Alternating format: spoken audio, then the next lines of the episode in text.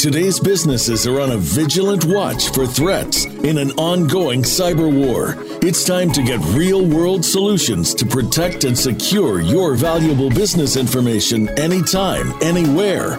Welcome to Cybersecurity America with Josh Nicholson. You're about to gain special access into a world of restricted information and a backstage pass to the inner sanctum of cybersecurity operations.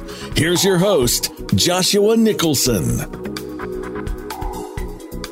Now, don't forget to hit like, subscribe, comment, share, and turn on those notifications so you don't miss an exciting episode. Welcome to Cybersecurity America. I'm Joshua Nicholson. Today's episode, we're going to really tie into mentorship. What does it take to go from an entry level person into the field in cybersecurity? I get this question all the time. One of the main focuses that a lot of young students or young people ask is how do I get into it? What is the best way to contribute? There's so many different options out there. When you see you can get into this program, spend a lot of money, waste a lot of time. And we just thought it would probably be best that let's have a show on that Let's try to tackle that and, and see what might be best from that. But before we do that, we're going to jump into our threat intelligence report via our Deep Sea sponsor and Aaron Bierland. So, Aaron, take it away. Thanks, Josh. Just a few reports that have come across the Deep CTI desk for this week. Obviously, the very large one being the ransom, or sorry, Royal ransomware attack against Dallas. This affected the city of Dallas quite quickly. There were a lot of mitigations that immediately had to happen. We saw them shut down their emergency systems. There were 911 operators that were actually having to hand write dispatches and deliver them directly to police officers, as well as several other critical systems that had to be taken offline during the mitigation of this ransomware attack. There's nothing specific that we've seen that suggests that this was targeted by Royal ransomware, just, just a matter of them finding a big fish in a pond and being able to go after it. But it does show uh, how quickly ransomware can affect the daily lives of everyday people when it strikes something within critical infrastructure. We're so used to hearing these things in news sites of affecting companies and the way that data leaks and things like that affect a company that we may or may not do business with. But when we see it hit something like critical infrastructure, it, it definitely has a large scale effect. And at that same time, we have to look at this and say, why would these actors be afraid of striking? something like a city. They've basically been able to go unencumbered for this long. Sure, we do see some federal law enforcement action against ransomware operations, but a lot of these groups exist within countries that are not going to play well with US law enforcement or even European law enforcement. This is going to be a big win, as it would be seen by a lot of cyber criminal actors, and it may influence follow on activity to see some of these competing groups try to get a bigger fish if they can. And so this is something that's brought some good attention to the idea of where the nature of our infrastructure in the United States is, how we're properly securing and segregating a lot of these critical networks. But it is also a lot of work for us in the security industry to try to communicate best practices on a level that is manageable within some of these municipalities. The other thing that I would draw attention to is we discussed last week on the Intel briefing the Atomic Mac OS info stealer that was out. But in addition to that, there's a second phase of that came out, but it's drawn some focus to threats that exist against Macintosh. This is something that a lot of people say is I wouldn't say that it's unhackable, but people felt relatively far more secure on a Macintosh device than, say, a Windows device we did just see Apple roll something out, which is known as their Rapid Security Response Program. This actually scared a lot of our clients because they took that as an indication that there were large scale vulnerabilities against Macintosh operating systems or iOS what we did is in researching it because there wasn't a lot of communication coming out of apple at the time is explain that this looks more like something where they're going to have a rapid response in the in between patching cycles in the event that there is a vulnerability that needs to be fixed or even just some minor patching and not something indicative necessarily of a large scale vulnerability. But the communication that we were seeing from apple didn't really fill that need and did cause a lot of nerves to get rattled when we looked around the security industry and had a lot of clients that were asking us, what's going on? What do you know? What have you seen? Why do you think they're doing this? What vulnerabilities are out there? What are they not telling us? And so this does show where even when you're trying to maybe do some of the best practices out there or serve your customers,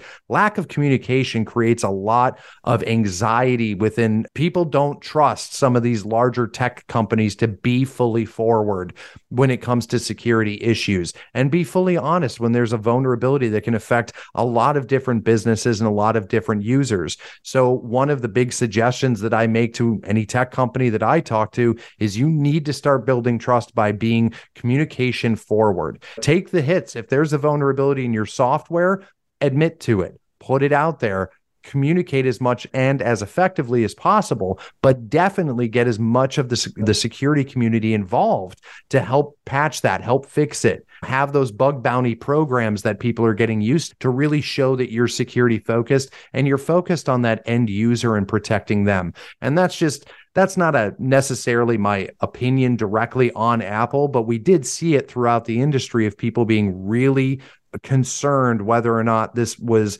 signaling something big that was affecting Apple that they were not communicating. And so there's a lot more work to be done on that security approach. But if they're pending any questions on that, those are the two briefings that I have for this show. That's interesting.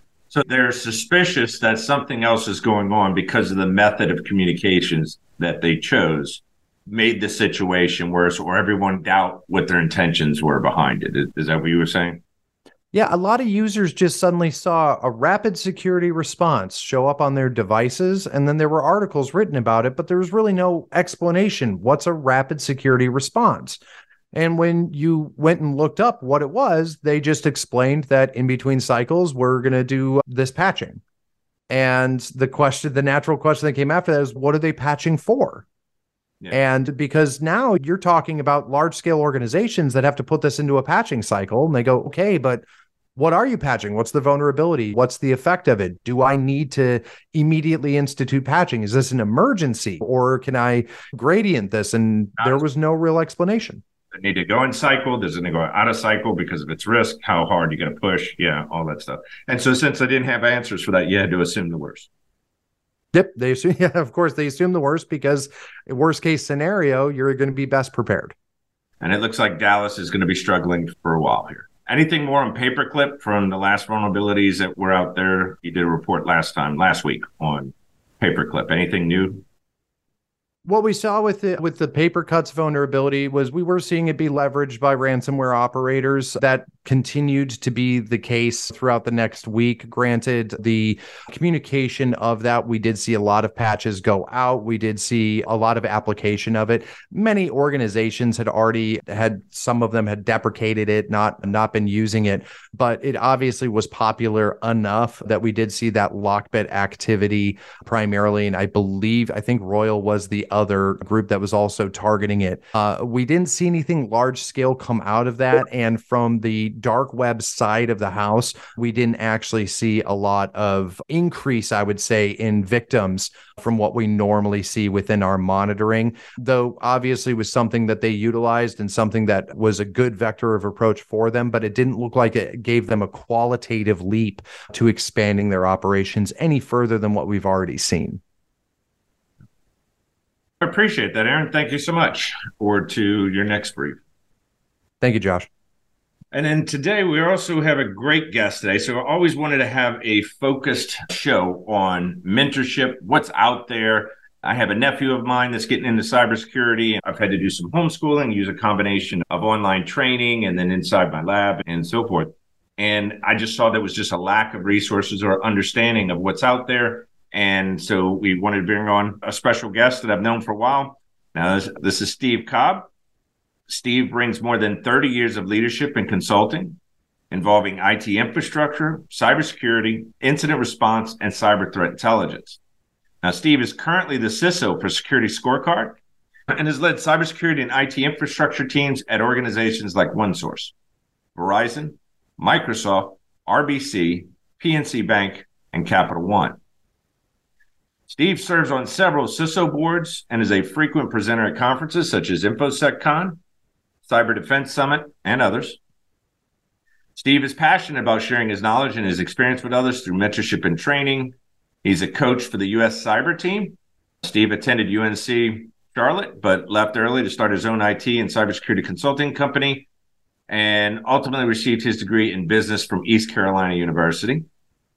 Steve and his wife have two daughters and a son, and he resides in the beautiful western mountains of North Carolina, where he likes to fish, kayak, and as much as he can. And welcome to the show, Steve. Did I miss anything or misspeak thing? I think you didn't go to UNC Charlotte. It was the other UNC campus, right? East Carolina. Is that right? I, I went to UNC Chapel Hill, but I finished my degree at East Carolina University in the eastern part of North Carolina. But yeah, all good pleasure to be here, Josh. Good to see you again, and, and, great to to be on the show with you. I appreciate the opportunity to come out and speak about this topic. I think uh, hopefully people will find a lot of good, useful information out of it. Yeah, absolutely. So, Steve, I wanted to start off just with some basic questions. What exactly is the U.S. Cyber Team? It sounds like uh, the U.S. Yeah. team almost. Yeah, yeah, it's pretty cool. I was asked to join this past season. It's essentially, and you'll see this throughout all the universities across the U.S. and uh, across the world, actually. Many of them have cyber teams or cyber clubs. It's trying hard to do it in a very structured manner sometimes. But uh, if you could tell us what is the U.S. cyber team? This sounds like it's the U.S. Olympics almost. Like it's yeah. It? It's really cool. So it's uh, it, it, a lot of universities in the U.S. and well, across the world will have a cyber club. And in these cyber clubs, typically they'll do CTF games. If you're not familiar with CTF, stands for Capture the Flag, and it's where they have cyber challenges around cryptography, steganography, reverse engineering, forensics, all these different categories, and you have to go and do a puzzle, a challenge in order to find a capture a flag. It could be breaking into a system or breaking into a web application, any sundry of things to capture flags, and it's a competition. And the U.S. Cyber Games is a culmination of trying to get a team to represent the United States because there are competitions that happen internationally. In fact, this year, the IC, the International Cyber Competition, is in San Diego. Last year, it was in Europe. This year, it's here in the U.S., and our team is going to represent the U.S. there. This is the second year of the U.S. Cyber Games. There's a third season already in in in process, getting started, and so folks can go and try to sign up or join the U.S. Cyber Team and become a part of that team. There's a just like in the Olympics, there's a qualification you have to go through and go get, do a test and go through some cyber competitions and score highly there and then you get into a interview process and you get to join the team and you get to go represent the united states in these cyber competitions last year the U.S. placed third. And so we're hoping this year to incline that ladder and become a first place winner. There's also regional competitions that happen. So competitions happen in Atlanta this year and several other places where the team went and represented themselves. One of the other one of the really great things is it gives an opportunity to mentorship. It gives an opportunity for people to come alongside some folks that are the age range for the team is all the way up to 25 years old. And so it gives a chance as people are looking at transitioning maybe from coursework in school into a professional career, how they do that, what that looks like. All that wrapped around the idea of let's do this in a fun way as they can do game. They can learn skills and take those and use them. In many places, they translate directly into what jobs they're doing, especially if you think about crypto- cryptography or forensics, Josh, from an incident response standpoint, or even there's a lot of challenges that are red versus blue. So, red versus blue means you have two teams that have their own infrastructure. You're trying to hack into the other team while they're trying to defend it, and the same thing's going on the other way. Those are really chaotic. Some big ones happen at DEF CON and some other places. We take those and use those in the US cyber games to train train athletes on how they can get better in their cyber skill sets.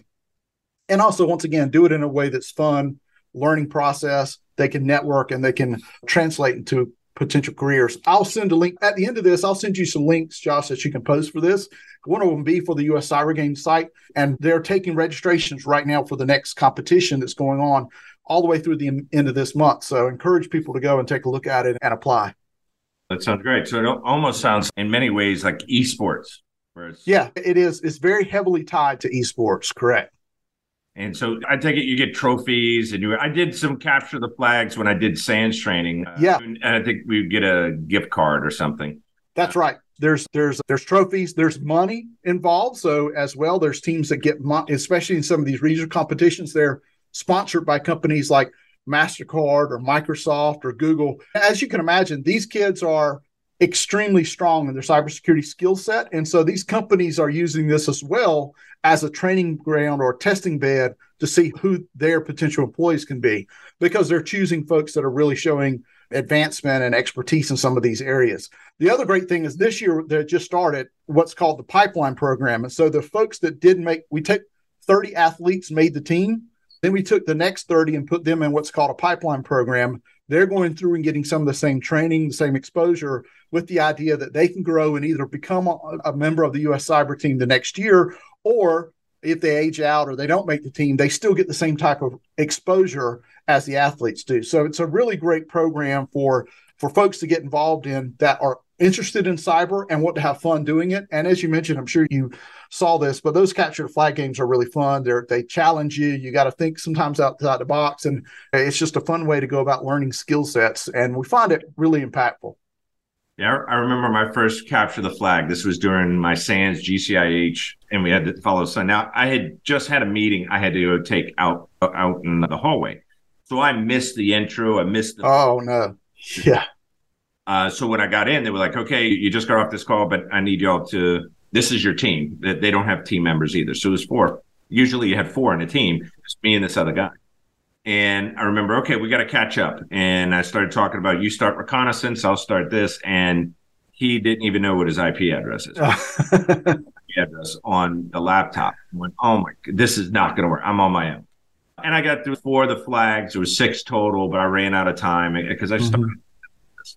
What do you say to those people who want to be part of the cyber team? It's obviously very competitive but you just want to play the game and be a part of it and learn as you go forward because you're new to it. You're not going to compete. Competing and representing the United States, it's like the same, sounds like the same as the Olympics. But what do you do for those people who are just new to the field? How do they get involved with this? So that is, that's always been a challenge for those capture the flag events because it's the nature of it. The people who are really good to get good at it gravitate to it, and that's who you get to show up. And so a lot of times you have folks that may not have an interest or don't want to compete or get that deep on it, they don't participate. They don't join in. Or the other side of it, Josh, is you get somebody who really wants to do it, but maybe they're not, their skills aren't established yet and they can't get through the first challenge, right? Or they fail at the first one, the second one, and they just throw their hands up and say they're done. The pipeline program helps out with that a lot, but we've also, with the US Cyber Games, really tried to institute a beginner learning path.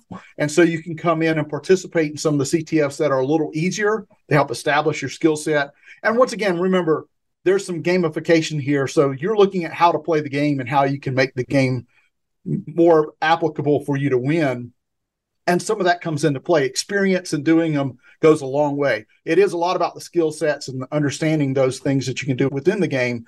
But experience and play in the game. For instance, for, for what we do, typically it's anywhere from four to eight members on a team. Sometimes these CTFs are individual, solo. For the um, for the tryouts for cyber game, it's an individual solo competition. You're in there all by yourself. But when you're in the international competitions or the regional competitions that are bigger ones, you're a team. And so all those dynamics come into play. It's not just about can you solve this puzzle, it's about you're competing against other teams. Who's the best at this challenge? managing time, managing resources. It becomes an ecosystem there within those CTFs. And it's a really interesting dynamic. So we learn a lot about these cyber athletes because it's not just who can break the, the hardest crypt, crypto code, who can reverse engineer the hardest malware. It's also about who can communicate, who can collaborate with their team, who can work together in order to co- overcome the challenges they face in order to win the competition. So it really in it really impacts all the aspects of these folks that are athletes within on the U.S. cyber team.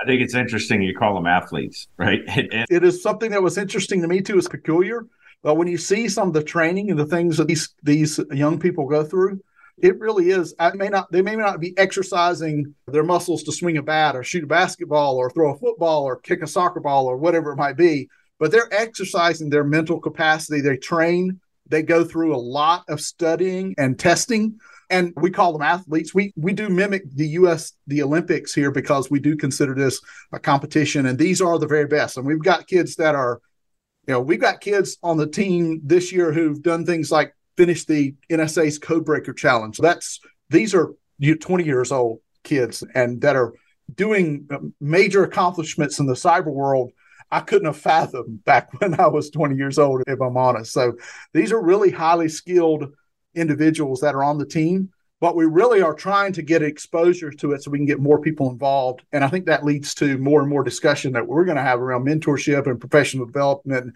and really how people can get involved in the cybersecurity workforce. Yeah, that's one of the keys. I'm trying to get my nephew in, for instance, and I have mentored and trained a lot of cybersecurity people over the years. And what I learned was the most effective. There's one guy I had mentored several years back, had no experience, no network experience, no computer, literally had, mm-hmm. and now 10, 12, I think it's about 12 years later now. He is, uh, it's about 11. 11 years later, he is now a senior cybersecurity person running a whole hospital. And I think the methodology we started off with was just get your IT basics, your network basics yeah. hard don't just jump into a cybersecurity program and start talking about firewall rules and IDSs, and you do not have the network basics. I started off in IT. Uh, after I got out of the Marine Corps, I started off in communication electronics and then server administrator. So I was a micro mm. years. Yep. Went over to the Cisco world, became Cisco CCNA, CCNP, actually sat for the CCIE. I really had that hardcore networking experience and then my degree at night, I was going to night school for 10 years. Went to Tulane University, got my degree in software programming with a, computer information systems with a minor in telecommunications. Then I got, was going into cybersecurity. Like 2001 is where I dedicated my career from IT and went into the cyber realm. And those hardcore networking skills, those hardcore IT skills were they help out a lot, don't they? Yeah. And I would use them over and over again how many security problems were resolved by understanding how the TCP IP stack works. Yeah. Being able to filter out ports and protocols when necessary. And I can't tell you how that was necessary. Understanding Active Directory, how are the counts work? What are the protocols between them? How do you harden them and configure them? All that played into a cybersecurity field. But when I was coming up, they didn't have a cybersecurity degree, training, yeah. I, I went to SANS when the conference first came out. It was only two years old, three years old. Uh, Stephen Northcutt himself was teaching the classes at that time. And I've just seen kind of SANS explode. And that, they're one of my favorite training providers. I've taken yep. for SANS. I got three or four certifications with them. And it's just been a phenomenal learning experience there. And yep. I would come home from a SANS conference and just go, wow. And just, I just felt like the whole world from a visibility opened up, almost like it was from the Matrix. You just, yeah. You took the yeah. and all of a sudden you you see what everything's like and so forth. So I thought it was just a great experience. How yeah. young man, let's say that you have a young man that, that you want to mentor. Obviously, you have these teams that you're talking about. But what would you suggest taking a junior person? Would it be the network? I started with the Network Plus, CompTIA's A Plus. Yeah. Yeah, these days we talk about certifications and the training for those certifications. I think you're right. I don't think it's a necessarily a prerequisite to go down that hardcore IT networking stack, but I do think the people that I see that are most successful have that background. They have some exposure to it, let's say it that way, because the folks that just see, if you're looking at cybersecurity as a paycheck and you don't get that underlying experience, you're going to be in the dark a lot of times as those discussions happen around you around ports and protocols and firewall rules and what happens in an application and side loading DLLs and all those sorts of things that you have no exposure to because you didn't go through that.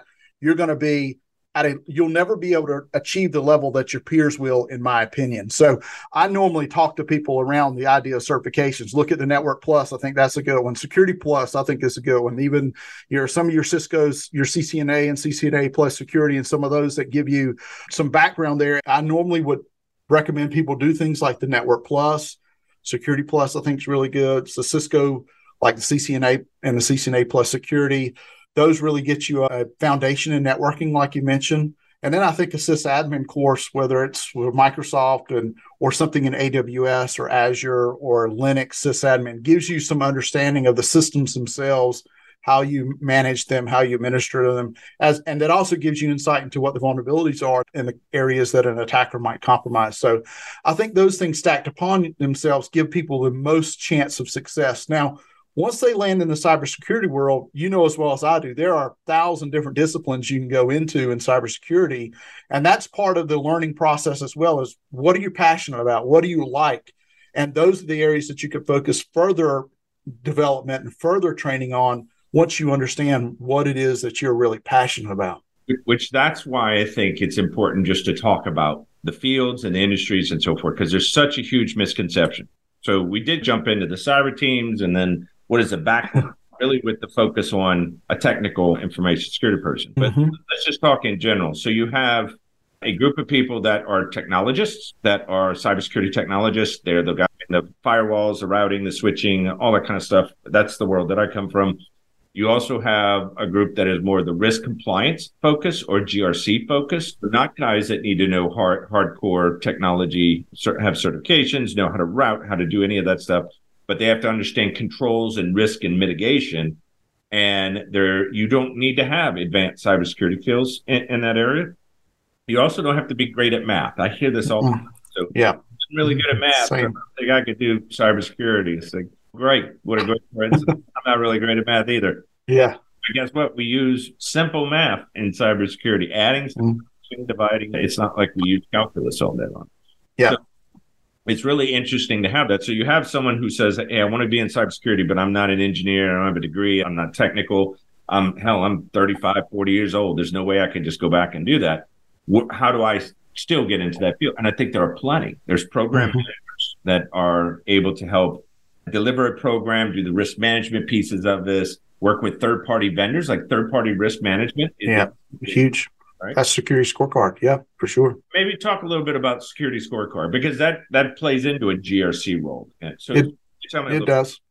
Yeah, and for sure, that's that the ratings platform. So security scorecard is the first platform for ratings where we can take basically a, a grade that we have assigned to an organization. And most u- companies will use it to grade their vendors, right? We see a lot of third party su- supply chain attacks that are happening these days. The 3CX that ha- attack that happened a couple weeks ago was actually a fourth party vendor attack. But we see those things happening a lot these days, and that's an area where Security Scorecard focuses because we can help then help organizations understand their own risk. So we do some attack surface intelligence as well as grading their own posture, the security posture.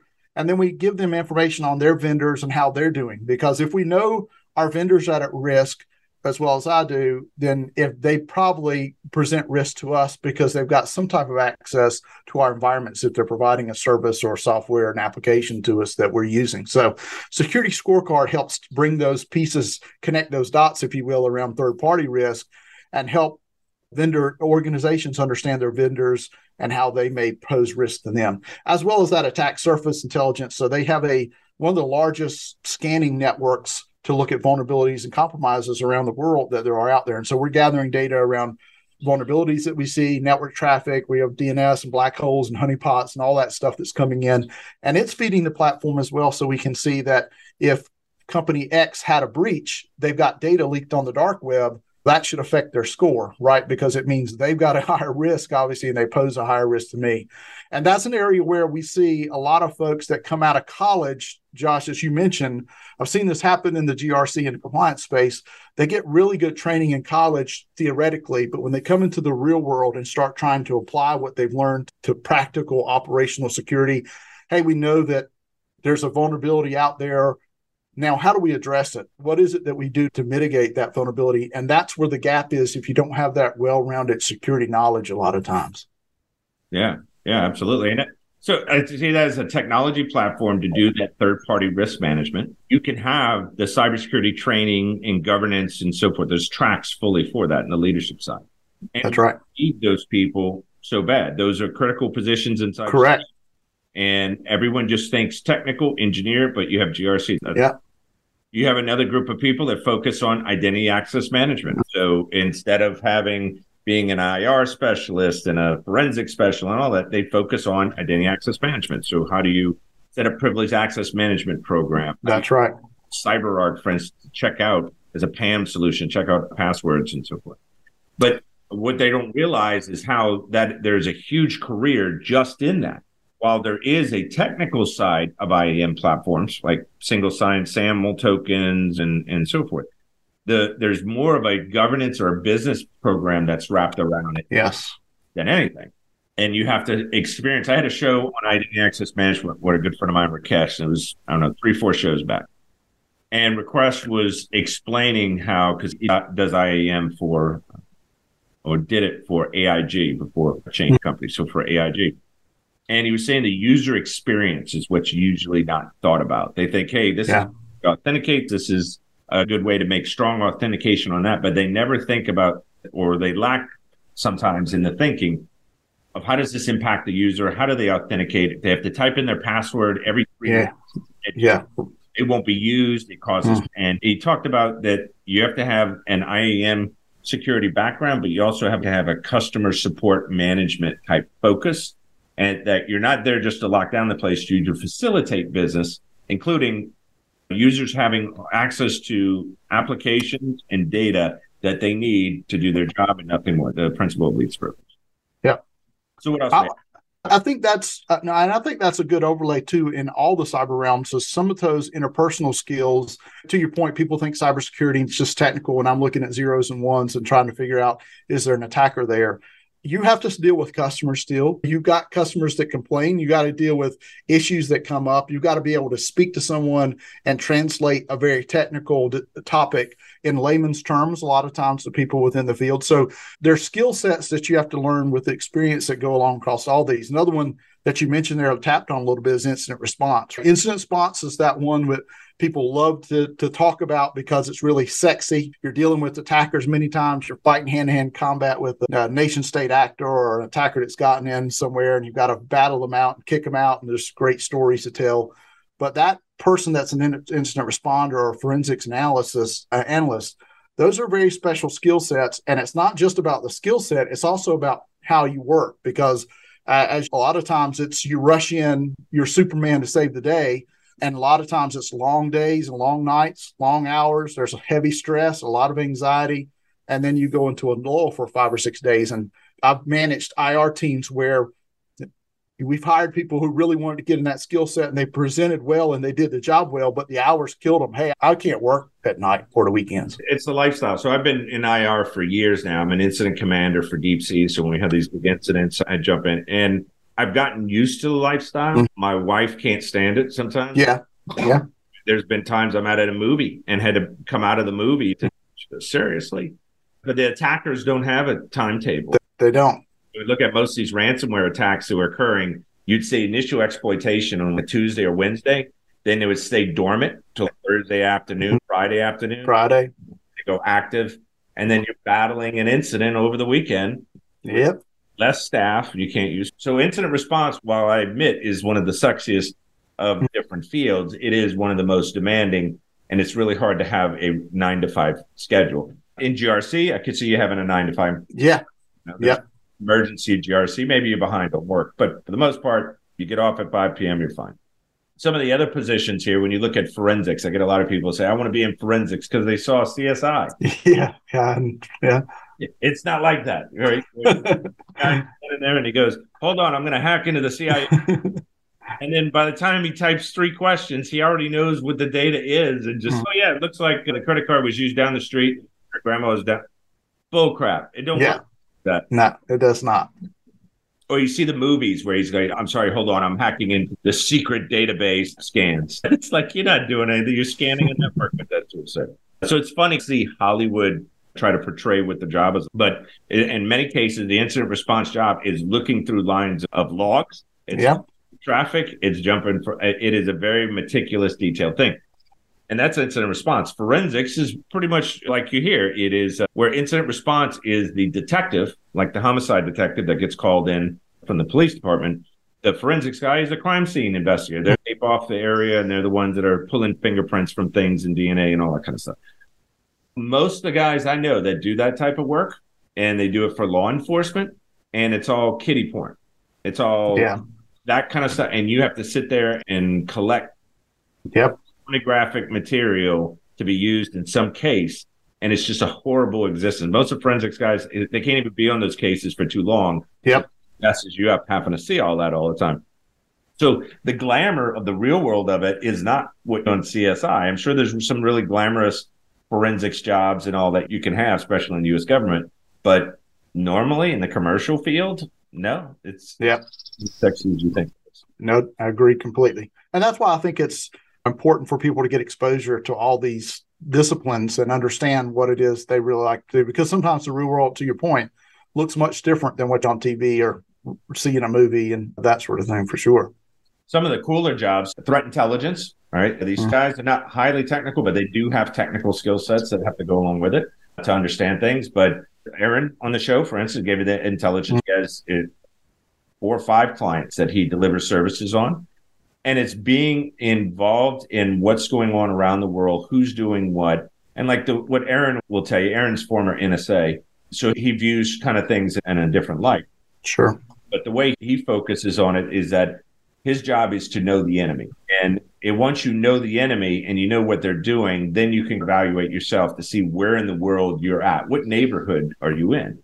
Are you exposed to this threat actor because of the vertical you're in? Yeah. Technology you're using a Siemens system and they're targeted because of this. And so there's there's a lot of those kind of pieces. And it's not the technical, uh, what do you call tactical IOC based threat intel. That's that happens where you have IOCs, indicators of compromise, right? Mm. Address, URL, file hash, and you send that out to tool sets. Somewhat effective, mostly not. Uh, they're aged so fast and so forth. Yeah have that aspect. But what they do too is the strategic intelligence, where it's let me understand your business. What is it? Who does it do business with? What other third parties? I want to monitor from an intel perspective your third parties in case they get hit. I can notify your third party risk management. I think what's great with intel is we use it. We can combine it with a vulnerability management program where you have threat informed vulnerability management. So yep. should I go and patch these thousands of machines and make my guys work the entire weekend? No, threat intelligence says there's no exploit in the wild for that. To exploit that, it would be extremely difficult. Where we are exposed, it's deep inside of infrastructure. It's not exposed. So for those reasons, I do believe you should patch it. However, you don't have to work the weekend. Yep. From a prioritization perspective, I think no doubt. So you can imagine that threat intel, you don't need a whole lot of technical skills, but you definitely need training. Now that's focused. And I think you probably could easily, go, in somewhat, go from a signals intelligence threat Intel background to a cyber. Uh, yeah. many ways, the, the principles. Seen that happen many times. Yep. Yeah. So you saw that. So what else do we have? We have one of one of the coolest teams I have is detection and analytics. So these are the guys that are writing the use cases for SIEM platform like Splunk and Securonix and Microsoft Sentinel and so forth. So their job day in, day out is to find bad, better, quicker, faster, and to make sure use cases are solid, less false positives and so forth. And that's real interesting. Obviously, they map to a MITRE ATT&CK framework, but finding living off the land attacks where they don't download anything, they're just using native tool sets. They look like any other administrator. Finding those type are, the hardest ones. How do you, yeah. especially if it's a tool that everybody in the organization uses? Yeah.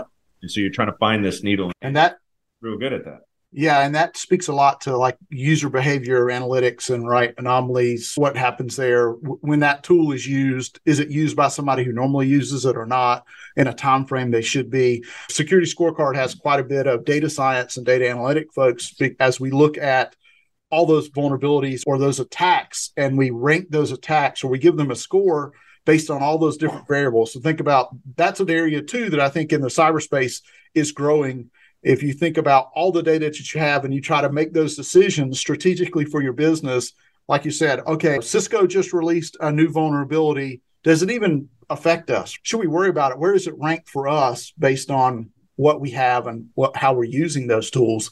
And that informed decision around vulnerability management and exposure and risk is one of the things that security scorecard does is they look at the data science and ranks all those taking all the data that we have from past attacks and plugging that into an analytics platform gives us feedback on if you do not just this one thing, but maybe if your organization is vulnerable on these three things, your risk is much greater because the attackers are going to pivot, escalate, do other things, their initial compromise.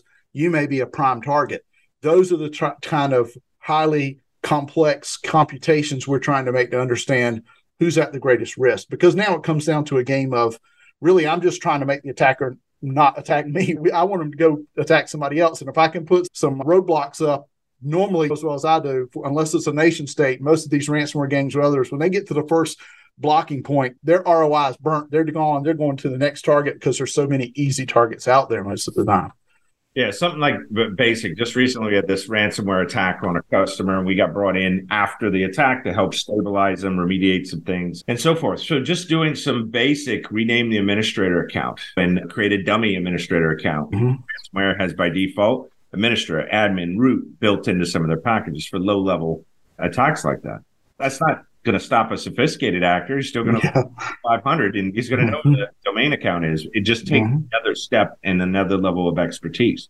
So what we're trying to do is eliminate the low level player mm-hmm. and slow down the sophisticated ones enough to detect them and to remediate them. So those kind of things I think are important. And those go all roll into a analytics roles. How do you find detection content? How do you make sure your sensors are updated? Yep. So that's a whole different skill set that has to do with data analytics and understanding things. So you can imagine a SIEM is pretty much a database with a reporting and query and how to deploy that, how to maintain it. I can't tell you how many breaches I've been on where the part of the cause was because somebody thought they were getting too many true positives or false positives. So they tweaked it and tuned it completely out where you got no alerts. Yep. Seeing security systems disabled by accident or temporarily for things moving forward. I had a breach not too long ago where one of their firewalls was sent the syslog their logs off, but that IP address for the syslog two years. So there was no logs over there. So no logs was yep. Ah. Pieces break. Yeah. Yeah, they do. And I think that's another place too where you see some growing need is really around security validation, right? Validating that your tools and your sensors are working the way they should because you can put them in the way they're supposed to be, but if you don't maintain them, you know, environments change on a day-to-day basis, especially larger complex ones, then you find out, hey, I thought this tool was working, was it what? But it's not. We were in an incident not long ago as well, like late last year, but a very large organization with a very robust, competent security team who had deployed an EDR to all their endpoints, a brand name EDR, I get to mention that's very good and works very well. However, this team had gotten to the point where they w- did not keep their maintenance up well as far as onboarding new devices. So a new person came in and they found a hole in the system where this EDR wasn't getting deployed to a thousand laptops. And guess what? The attacker did a phishing attack and landed on one of those devices that did not have the EDR, determined that EDR was present in the entire rest of the environment, and wrote a script to turn it off for the rest of the environment and just turned it off. And then once they turned it off, they were able to deploy their their encryption and deploy ransomware in the environment. So it's not just about saying I've got this tool and checking a box or I've got a really good team. There's got to be ongoing maintenance, and that's a place in security validation where we're seeing large organizations put time and resources because they want to make sure that their tools and their sensors are working as they expect them to work. Yeah, absolutely. And we do a lot of that stuff. So I've seen a shift in the industry where they talk about, I don't, I don't want to just find bad, quicker, faster, better, and be protected. But I have way too many tools, and yeah, using data, and that so that we're doing tool rationalization mm-hmm. Mm-hmm. Okay, do you really need this one? Yeah, the last ransomware attack I was an incident commander for. Yeah, they uninstalled CrowdStrike. They mm-hmm. were able to uninstall it, re- reboot the machine, and before you know it, it was trivial. Now, granted, mm-hmm. it was a privileged access problem, that caused that. It's not like by default anyone can just uninstall your EDR product. They all right. admin rights, and it was just it was a bad setup. Yeah. And so you'll see how these controls will contribute to that. Yeah. Right. So what else we have? Data analytics as an example. De- deploying SIEM systems. That's a skill set mm. there in itself. Then we have your pen testers and your pen yeah. red teamers. So these are the guys that are trying to break into either an application, a network, or a system of some sort.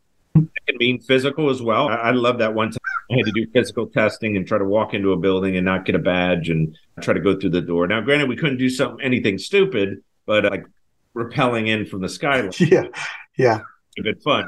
But it was interesting just to be able to to do that aspect. So you had the pen testers. Uh, some guys really good at networking. They got to be able to do penetration testing on networking. And then the other mm. side of this, which is normally not always the same skill set, is app pen testing. So you have to actually know applications and systems and code and and so forth. And I've done some app pen testing and reviews, and it's difficult. So whole new world. It's not as easy as the, on the network. Yep. Great. So you have that skill set. Then you also have just continuing to move on. You have the incident responders that we had talked about before. Yep. And so we do incident response. We also have where you have a managed detection and response capability. So mm-hmm. monitoring your CrowdStrike 24 by 7 and responding and being part of that. And then as I continue to move forward over to the right here, we have different services like dashboarding and reporting, and we call it LMR, learning metrics and reporting. Yep. And this is where any program that you have has to have some metrics, some SLAs, has to have some guidance, some actual governance over it. And it's got to be reported up in a sound manner in order to be able to manage these risks. It can't just be some guy running around configuring things. That's right. And so that's where you will see a lot of focus. And that is a skill set that people can come up to speed really quickly. They could go through the cybersecurity management courses. Mm-hmm. Same got a manager's course too as well. So you can understand about risk management, you can understand about governance and reporting, and that's something you don't have to be an engineer. Yep, that's right. You learn the terms, you learn the controls, and you work with those engineers to actually implement these things. But we need those type of role risk management. Agreed. And I think another one is as well, like the a lot of organizations will have a security awareness training department or trainer, right? And so they're in charge of their phishing simulation, phishing simulations, or their internal security awareness training, really developing the program for organization to raise the culture and the awareness within that organization for security issues. That's a big one too, because there are tools and programs out that will do that, but there's an understanding that really it's a change in behavior. I know you know this from working at Cofense, and there's other products that do this sort of thing. But w- one of the things that I've seen as I go in to talk to organizations uh, at, for, with security scorecard from OneSource or other organizations where I'm consulting is that you can almost tell the what's going to happen to organization based on where their security culture is right? If they're not doing the things like taking intentional focus on phishing simulation, phishing simulations or security awareness training or really building a security culture in the organization, they're going to be have, have a much higher risk of being a victim of some of these crimes just because it's not built into who they are and what they do. You know this as well, Josh. It takes a long time for an organization to build that culture and go through that. It's not something you don't want run one phishing simulation and okay, we're good, check the box, everybody's great it's a process that you reinforce with folks over and over again until they become more suspicious. And that's what i always tell companies that i talk to is we want your folks to be more suspicious. And it's okay to be suspicious. It's okay to think about what's going on and really question should i be getting this email from the ceo at 3 a.m probably not. And making those decisions can be critical to the outcome for a business. No absolutely. Definitely a critical aspect what are some of the other fields, right? When I go across, keep continue going here. We talked about some of that advisory pieces. And one of the other things I see tabletops where yeah. actually a part is running these programs or running these scenarios where the organization's big, you have to be able to coordinate it in a cyber attack. I can't tell you how many times I've been in intrusions where the company wasn't prepared for this. And so mm-hmm.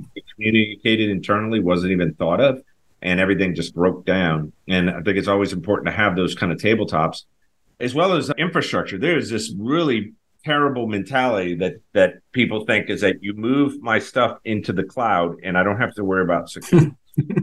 yeah, AWS's job and it's Azure's job now. Yeah, um, and it's so far from the truth, right? no doubt. Because while some of the security concerns you don't have to worry about, like physical security aspects and stuff like that, because it's in a data center, it's cloud, and, and so forth. The configuration managed setting is just as important, if not more critical. Yeah. Cloud environment in this hyper connected world that we're in. I'll give you an example. We had this attack against one of our bigger companies, our clients, and it was Azure based. So they enabled legacy protocols. So you had POP3 and IMAP 4 were enabled on IMAP on Azure to support some legacy connections. What that did is allowed people to use ActiveSync on their phones, which if you're not familiar with POP3 mm-hmm. IMAP for the team, for the audience here, these are older protocols, POP Post Office Protocol 3, I forgot all what IMAP, Internet Mail, something other. yep, yep, yep, that's right. And their job is to download email and keep that synchronized with your client. The problem is that they're old. They're supported these native apps that are on, on the iPhone but you don't need that when you move to an Office 365 and you have the Office Outlook application on the phone. You don't need to use those legacy. The problem with the legacy protocols is that they don't support MFA. You can't have multi-factor authentication. So it's a single factor. So the attackers were using active sync and just brute force password snuff stuffing until they got access into the system. It became such a problem that Microsoft issued a, an alert, and this was several months ago, that they were shutting down legacy support in Azure. So what happened? They took a legacy protocol because of compatibility and functionality, moved that into the cloud, and produced another security vulnerability because of it. Uh, so these things will continue to happen, as well as you really you really put network sensors there anymore. The traffic's all within the cloud and the VPC, so you're not going to have where you can put a physical network sensor, so you have some patience. And then you say, how do you do security on serverless? What it just be, it complicates things. So I think there's it does. Yeah, people that want to get into cloud security. I think that is a great aspect of it because the knowledge and dedication you need. So if it's Azure or AWS, and you go through that courseware and uh, and you understand the products and how do they work and how do they configured and so forth. You don't have to have hardcore coding skills, or that's a whole other different aspect when you start talking about development. Yep, cloud is big, and we're ramping up on cloud. We're also ramping out on OT, so operational technology, where traditionally cybersecurity has always been in IT world. Now you have it where the OT systems, the conveyor belts, the manufacturing, manufacturing, yep, have gotten a lot more sophisticated, and they're full computer systems now. So you have to manage and monitor the security, but you have to do it in a completely different manner. The signals that come from some of these robotic arms and all are not something you can just correlate and alert on, and it just everything needs to be passive as well because you can't actively block it in an OT world. So I think there's people who can focus on that as a career is huge. Because you'll see is exploding in that area. We're over at Deep Seas, we're exploding in the OT field. And cloud is a big aspect. So if you're considering cybersecurity, we've you've heard about incident response, forensics, we've talked about risk governance. You may want to look at cloud and dedicate yourself in that area. I think that would that would be a big focus. Yeah, and I will say too, in the cloud world, one of the things that AWS, GCP, and Azure have done, those Microsoft have done with Azure, a lot of them have courses that you can take for free. You can go sign up and take the course and even get certifications for free in many cases that help you learn that skill set.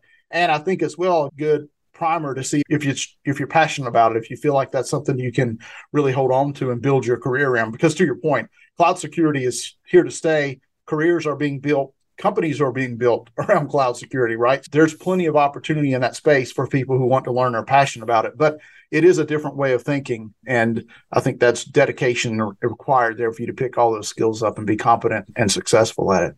Yeah, absolutely. And I think the last field is artificial intelligence, AI. So we're, we built a practice. We have about four or five data scientists. And one of the services from a professional services I'm launching is AI readiness assessment because we get these leaders, the CISOs are being asked by the board, they're going, where are you going to use machine learning, artificial intelligence within our environment? I don't know. I have no clue because most security people have, we don't know nothing about AI. Can we program? Absolutely. But large data models and large language model, it, it has great potential, but I don't know how we would use it. So they're going to use use a service that will do a readiness assessment and say, this is where your data is at. This is how clean it is. Because one thing these data scientists always tell me on our AI team is just got to be clean data. Cannot be yeah. junk at ML models and expect it, it to figure it out. It's got to be really clean data, and it all starts with the model and how you're ingesting and so forth. And so I think that's another area if you're interested in artificial intelligence. Yeah. That's in a burgeoning field, obviously. There's not many, if any, cybersecurity people that are hardcore AI guys that I know of. Anyone who's a hardcore AI generally was in the program and development background in world. Yeah. I'll say that is a big area for security scorecard. In fact, they just announced at RSA they're the only risk platform now that uses ChatGPT and AI within the platform. So, for instance, in security scorecard, you can log in and ask the question in natural language question: Show me all my vendors that have this vulnerability Yeah. and pull back a list that shows you all your vendors that have a specific vulnerability that you may be you may be concerned about. So using some tools to take all that data modeling and give you in, instead of switching off queries and filters and all that stuff, just simply asking the question, hey, who of my vendors has been breached in the last six months? And all that data flows back so you can see your vendors and, and who those are that you need to be aware of. And maybe there's more tighter controls you need to put around those vendors because of their vulnerabilities. So that is a that field is blowing up. And to your point, I don't know how many times I've been asked by boards or C-suite folks of, hey, what can we do with AI? It's it's the buzzword now. Everybody wants to understand how they can use it and how they can be better with it. And it does take a lot of complex data modeling to understand how you can use that data in order to inform decisions and make you better, faster, quicker. Steve, man, I, unfortunately, we're out of time already. It Just oh wow, conversation, and it was rolling, and you could see how things kind of get ahead. Yeah, yeah. It's time to go. I noticed you, you sent a couple links, and I'll put this in the show description too. But US Cyber Games is www.uscybergames.com, where you also have a link for North Carolina Cyber Academy, and that's yep. www.myncca.com. Yep. And then Black Hills Training. So www.anti, what is it? Anti- Syphontraining.com. I don't know if you know those folks. Black Hills information with John Strand. Uh, GCIH instructor at SANS. Oh, was it? Yeah. So they do a great job of offering training. They do a thing where you can do training, pay what you can. So you actually can go just say, I can only pay $50. I don't care. They provide training for you and they're, they provide great training as well. So I recommend them highly. They're a great organization. Brand. When I did GCIH, he was phenomenal. Yeah. He's really good. And then you have a link here, Chris Saunders training. So it was www.networkdefense.com forward slash courses. Yes. And so Chris does a great job. He's the head of the Rural Tech Fund that provides technology and cyber training for a lot of rural. He lives in Kentucky, a lot of rural schools and that sort of thing. But he also provides this training, and this training is more of that psychological behavioral training around as you think about investigative theory. That's one I've taken with him, but he has a lot of them. But it's really about what is it should I investigate? Here's my I've got these signals that come in, these three signals what do they mean? How do they correlate? And how should I think about looking at those and going and looking at the data that I have? It's really interesting and really good for anybody who's thinking about forensics or an analyst, a SOC analyst, let's say, somebody who's digging into the data to see alerts and what the outcome or what the attacker is trying to do.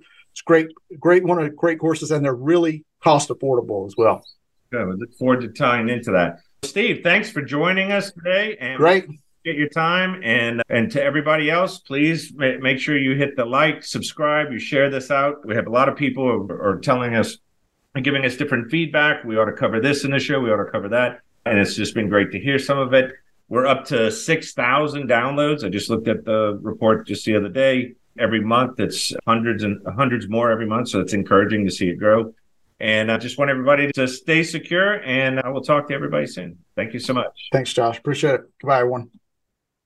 Now, don't forget to hit like, subscribe, comment, share, and turn on those notifications so you don't miss an exciting episode.